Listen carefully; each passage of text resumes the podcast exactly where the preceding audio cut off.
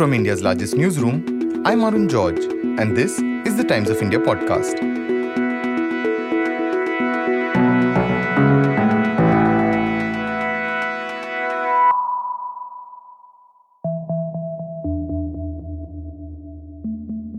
The world sat up and took notice when protests broke out in China against its zero COVID policy.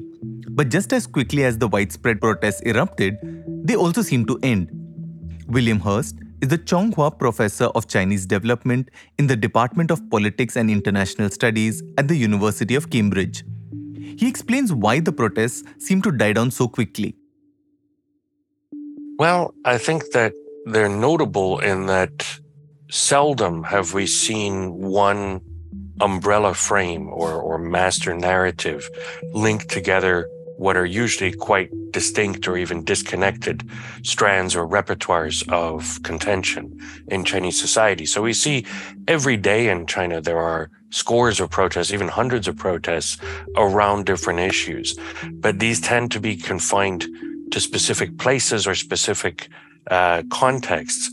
Uh, so we see all, all the time workers protests around labor issues in factories. We see student protests on campuses. We can see farmers protesting in, in villages. Uh, we see people upset about urban governance and deli- delivery of social services and public goods. Uh, and we see occasionally uh, people engaging in protests uh, out of sort of more systemic critiques of the regime. Uh, now, what this has done is it's brought together four of those five strands. Um, not so much farmers, from what I can tell. Uh, at least I haven't seen any reports about farmers' protests linked specifically to what happened here. But there was a fire on the 24th of November uh, in Urumqi in northwestern China's uh, Xinjiang region. And at least 10 people died in the fire. And there were some videos of the response to the fire, the firefighters' response, that are very hard to watch. Those, those videos spread very widely on social media immediately after the fire. Uh, and it looks in the videos and has been claimed by some of the people uh, who sent them around as though COVID related restrictions and lockdowns prevented the firefighters from reaching the building. And even worse, maybe prevented some of the residents from leaving their apartments or leaving the building. Uh, and then they died there. And so this sparked immediately a, a, sort of sense of outrage among many people and motivated all of these different diverse groups uh, kind of to come together around protests against the ongoing lockdowns in China. Those protests lasted for several days, and then they seem to have, at least for now, dissipated.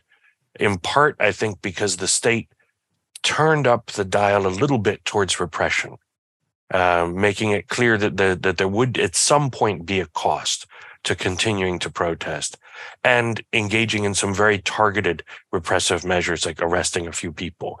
Um, but the other thing is that it's just very difficult to hold together a kind of umbrella framing like that for very long. And I think what we're seeing here is just the failure of that to continue to bring together these otherwise disconnected groups. In today's episode, Professor Hurst is in conversation with my colleague Pinaki Chakraborty about the impact of the protests against the zero COVID policies in China. He explains how China could ease its zero COVID rules and the action protesters could have faced. He also explains why the vaccination campaign has been so slow in China and the big worries for the nation as it opens up. Has the government eased the norms and does that also show that the government is willing to give a little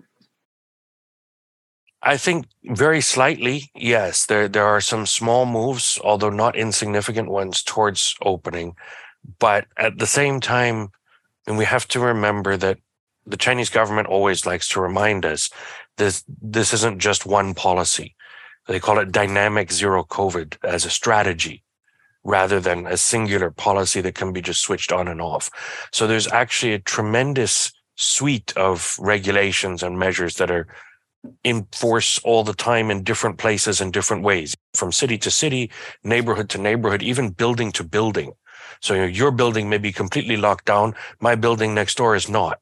And I can come and go and go to work and do, do normal things. This is what the situation has been like in China for a very long time. And it still is like that. Even with some of the, the restrictions being eased a little bit in the last few days, talking to people on the ground, it's quite clear that not every place has eased the restrictions equally. If we take, for example, just one city that says, all right, we no longer need to have negative test results to go inside offices or shops or uh, other public spaces. They may say that, but then individual offices, shops, or public spaces may decide that they still will require a negative test result uh, to enter because they're, they're not comfortable rolling back that restriction. When you say that individual companies will decide, it indirectly means the government decides, right? What the government is doing is they're setting a kind of baseline. In practice, um, the the restrictions that the government puts in place are a kind of floor rather than a ceiling. So again, we saw this kind of in many countries on some level where the government would say you no longer have to wear a mask uh, to go into indoor spaces, but some businesses or offices or government offices even sometimes would say if you come into our place, you still have to wear a mask. Um, and they continue to do that for some time. And that's essentially what's happening in China now is that the government is saying we don't need to require this anymore but there's very little consequence for someone to require more than what the government mandates. And so I think for actually quite a long time, I've thought that it's very likely that we would see some easing of restrictions in March of 2023, because that's when the, we have the meetings of uh, the National People's Congress and the Chinese People's Political Consultative Congress. And I think that the political sensitivity around those events, the party congress that just happened a month and a half ago, um, and then the Olympics and other things before that, meant that it was very difficult for them to dial back the restrictions before March. So I thought after March, they would try very hard uh, to return to something as close to normal as possible for economic and social reasons. Because the harm being done to society and the economy is really severe uh, by the three years almost of ongoing degrees of lockdown across most of China. So that's not going to be easy even when they do that and there'll have to be a long period of back and forth and kind of easing and tightening and you know moving back as, as again almost every country experienced in the uk it took us almost a year uh, to get out of lockdown to complete return to, to normality. Uh, and i would expect in china it will also take a long time. But um, now it looks like if things have changed it may be that they're trying to accelerate that a bit. I'm I have no evidence for this except my speculation that if they're starting now to try to make sure all old people are vaccinated, um, starting from this week, um, and if they're trying to move faster with rolling back restrictions, the target date I would guess is the Chinese New Year on the 22nd of January. So they may accelerate this timeline by a couple of months. Whether or not that's in direct response to the protests, I don't know. Um, it's possible that that's a factor, certainly. But I think the decision has to have been a little while in the making. You can't roll out a national vaccine campaign on every street corner in 24 hours. Even even the Chinese government can't do that, right? So they'd they'd have to have had this in the works for quite a while, um, and maybe they moved it up by a week or or or something, but they didn't just decide this immediately and, and put it into place the protests that have happened, how are these protests very different from uh, the ones that have taken place earlier? Well, I think they're different precisely because of that master frame or, or general narrative against the lockdowns that really crystallized for many people their uh, sense that they that it was worth it uh, to go out into the street and to articulate claims and engage in contention. Uh, so, in a lot of the literature about social movements or contentious politics, there's an assumption that there's a, an organization or a leader of a movement who can craft a frame or a narrative and deploy that uh, strategically to motivate people to protest.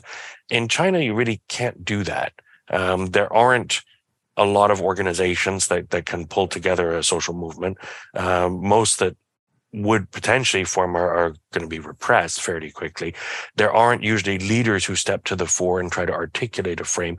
And that what we saw here is really an example of what I would call a kind of structural framing, that there's something out there that happens or that, that, uh, uh, sparks a, a, feeling or a sensibility about an issue that resonates very deeply and powerfully across a large number of different segments of society. Um, and that happened to occur with this fire. As far as I can tell, there was no individual or group who said, this fire is a tragedy and we need to protest because of it. The problem, of course, though, is that because there's no one controlling the narrative or organizing the protests, it's very, very hard to sustain. And quickly, as the protests continued, the grievances and the claims started to drift away from just being about the fire or the lockdown to including other things. All of these things that started to happen around censorship and freedom of the press and, and other issues that people had with the government. Now, the problem with that is that there are many people who turned out originally because they were upset about lockdown. They didn't necessarily want to engage in protest against censorship. And so they began to feel uncomfortable being there in the same protest and decide to leave. And so eventually, you know, the combination of sort of being alienated from this shifting set of grievances and claims, or just growing tired of it and deciding to give up, uh, is probably enough to, to get the protests to dissipate of their own accord. In addition to that, then the state gave some small signals or gentle messaging that uh, repression was at least possible, if not likely, should this continue. And I think that's a message which will not be lost on most citizens in China. The, the, it will be easy for them to perceive that message, and then a lot of people will become afraid to continue as well. Is there a kind of resentment against the leadership? I think there's always resentment against any leadership in any country, right? There's always people who are angry with any government. And I think China is no different. The difference in China that many people will point to is that the government has been rather adept at pushing that anger down away from the central government and towards the localities. So if something is wrong, the the tendency of a lot of people protesting about it will be to blame their local authorities or a particular firm or a particular organization rather than to blame the central government. And the central government, of course, prefers that they do that rather than to come and blame the central government. So that is different about these protests as well, that they did target in a much more focused way the central government and central leaders and policies than most protests in China that tend to target local measures and local leaders. How should the Chinese leadership look at these protests after Xi Jinping has been given a, uh, a renewed mandate? So, are these challenges that he faces, or they can be brushed aside easily? Well, I think it was a, a very alarming development for China's leaders uh, to see this happen. I think uh, they must have been extremely concerned uh, when this broke out. But at the same time, I think that they had a very good sense of how to respond. I think the Chinese government has learned a great deal over the last 30 or 40 years about how to respond to protests effectively in ways that don't risk uh, sort of very costly repression and that also don't necessarily entail bargaining with or giving concessions to protesters. And I think they they will probably look at this as a great success in managing the protests that way. And then as they also begin to move forward with rolling back some of the restrictions, I think they can point to that. Uh, although they, I don't think they have explicitly, and they probably won't do that explicitly, but they could point to that as a sign of progress in a way that undercuts any claims if somebody wants to protest again. So, in other words, if next week someone wants to have another protest against lockdown measures, the government could say, well, you know, why are you protesting now? We've already started rolling back those things. We're already fixing that problem. It's already you know, in progress. Uh, and I think that that probably is a very effective way of dealing with the protests specifically. But the fact that there are a lot of people who are very upset about many issues and feel sort of deep sense of grievance has been present in China for a long time. It's just that those grievances tend to be separated into different streams uh, and very seldom come together. So they're more manageable for, from the state's perspective. So, what normally happens to the protesters now? A lot of them, the videos have been recorded, and uh, a lot of them have the photos taken, and you know, the, all the Chinese government is basically tracking them down. Mm. So, what normally happens to these protesters?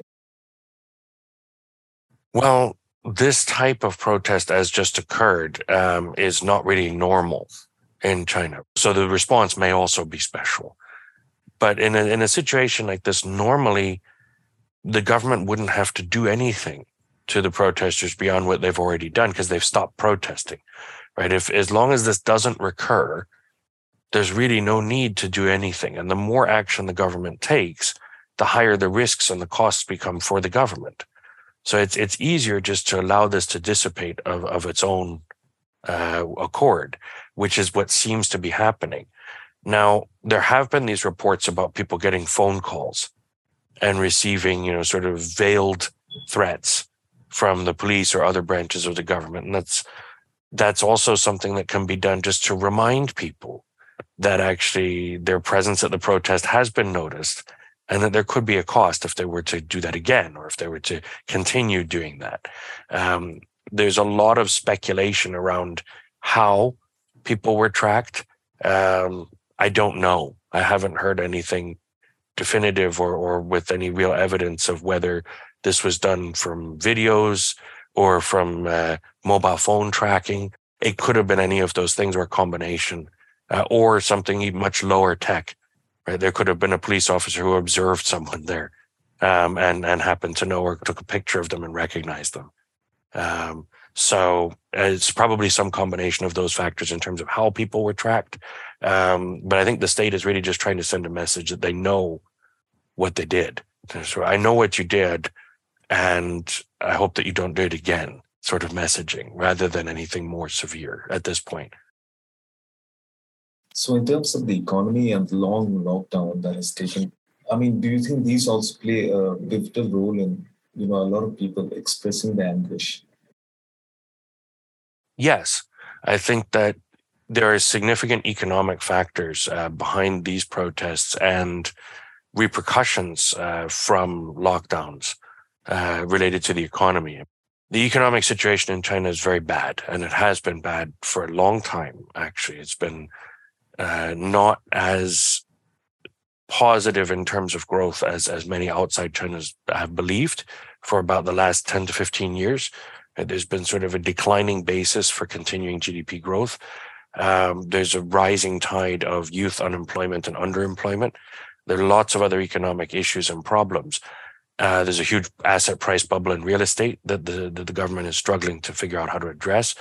And so, as that's all happened, lockdown then added on to that, and the pandemic first, and the disruptions, and then lockdown on top of that, have been really devastating, I think, to the Chinese economy. It's quite difficult to quantify or even to get fully accurate or comprehensive data about it. But clearly, just day to day retail and business activity, service delivery, uh, construction, shipping, supply chain, manufacturing, all of those things have been very significantly impeded uh, and damaged by lockdown. And I think that's one of the reasons why you know, the Chinese government from more than a year ago was almost certainly not thinking that they wanted to prolong lockdown indefinitely just for the sake of prolonging lockdown. It's that the lockdowns have a political utility to keeping sort of cities under social control during a very sensitive time. And then on top of that, if they released the country from these uh, anti-COVID measures, it wasn't clear, and it's still not clear actually, what the consequences of that might be. Could there actually be a huge outbreak of the virus? Could it create a crisis for the health healthcare system? It might. And I think the state was very worried that if it did that at this politically sensitive moment, that could be more risk than it was ready to take on. Why has the vaccination process been so slow? That is a really difficult question, and I don't have a good answer for it. Uh, China's been very, very good about developing vaccines very early. Uh, vaccines that are safe and effective from, from all indications. Um, and they were very good about deploying the vaccines fairly early, but they deployed them differently from the way a lot of other countries did. So in, in many countries, including the UK, the vaccines were prioritized first for the most vulnerable groups. And so the strategy was explicitly to use the vaccines to reduce death and prevent death uh, from the virus as much as possible. And so the first people to get the vaccines were the elderly and those with chronic health issues. Uh, and then it's very slowly worked on. It took more than a year before children were really beginning to be vaccinated properly here.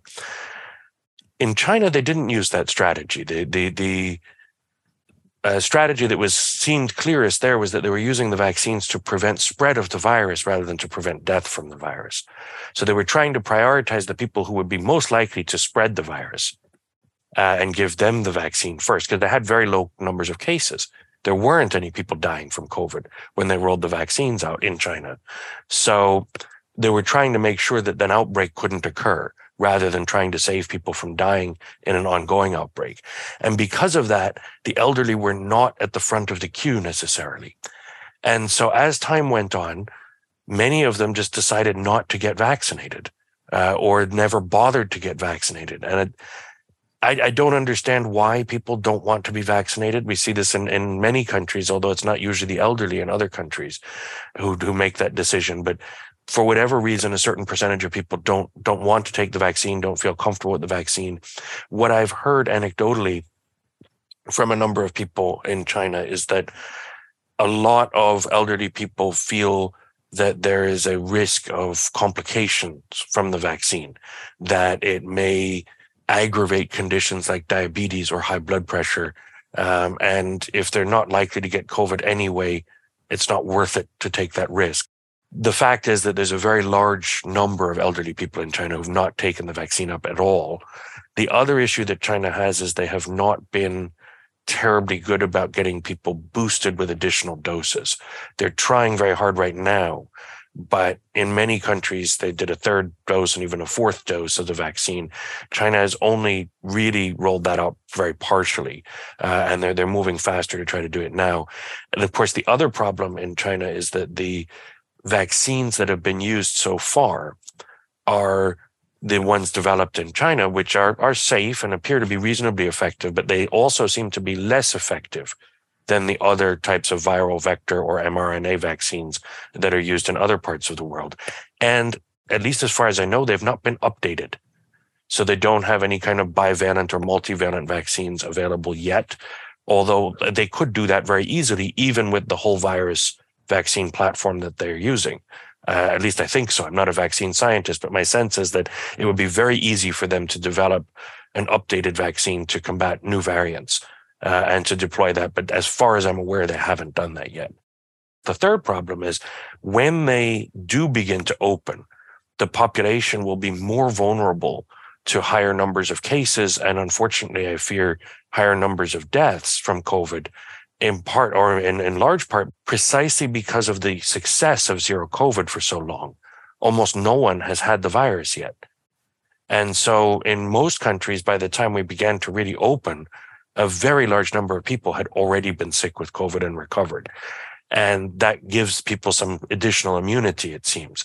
And so no one has infection induced immunity in China. And therefore, when you rescind the restrictions and allow the virus to spread, probably a higher number of people will get sick and some may even get severely ill uh, or die, even if they've had the vaccine, than would be the case in another country where the virus had already spread. Where does the Chinese government go from here? I think what they're hoping is that we'll return to a kind of uneasy quotidian that was there before the protests, and that they'll continue with this of gradual easing of the zero COVID set of restrictions across the country.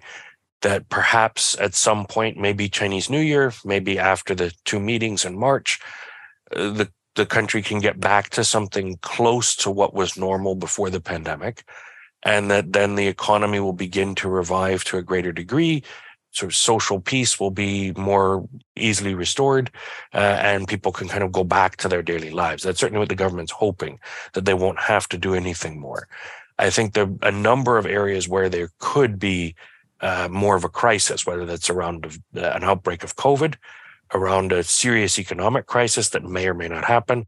If protests sprung up again, around something else or, or around these these issues a second time, that could provoke another set of problems that would be harder perhaps to address uh, the next time around. So it's hard to say uh, that everything will be just fine uh, for the Chinese government, but I think that they're hoping that it will be if they just sort of allow this to calm down and maybe accelerate their strategy for reopening a little bit.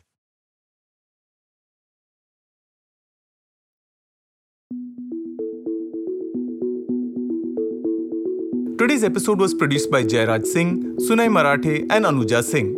For a daily spotlight on people, ideas, and stories that matter, subscribe to us. We're available on TOI Plus, Spotify, Apple, Google Podcasts, and all other platforms of your choice. For any news tips, email us at toipodcast at timesinternet.in.